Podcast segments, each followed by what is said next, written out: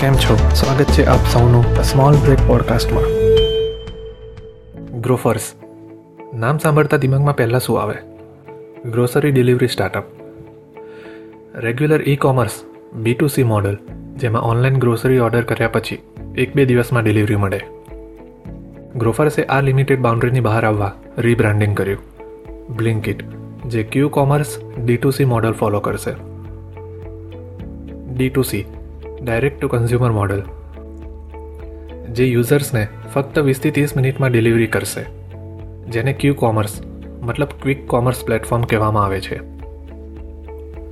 Regular ઈ કોમર્સમાં company જોડે multiple cities અથવા સ્ટેટ્સ વચ્ચે એક મોટું વેરહાઉસ હોય છે.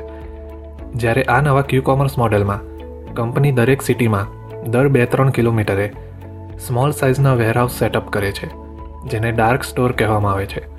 જે નોર્મલ શોપ જેવા જ હોય છે. આ ડાર્ક સ્ટોરમાં બેથી ત્રણ હજાર જેટલી ટોપ પ્રોડક્ટ્સ રાખવામાં આવે છે, જે સૌથી વધારે ઓર્ડર કરવામાં આવી હોય. જેથી તેની ક્વિક ડિલિવરી કરી શકાય. એના સિવાય બીજી દરેક વસ્તુની નાની નાની ઇન્વેન્ટરી મેનેજ કરવામાં આવે છે. આ સ્ટોર કંપની ઓપરેટ કરે છે અને તેની ફ્રેન્ચાઇઝી પણ લઈ શકાય છે.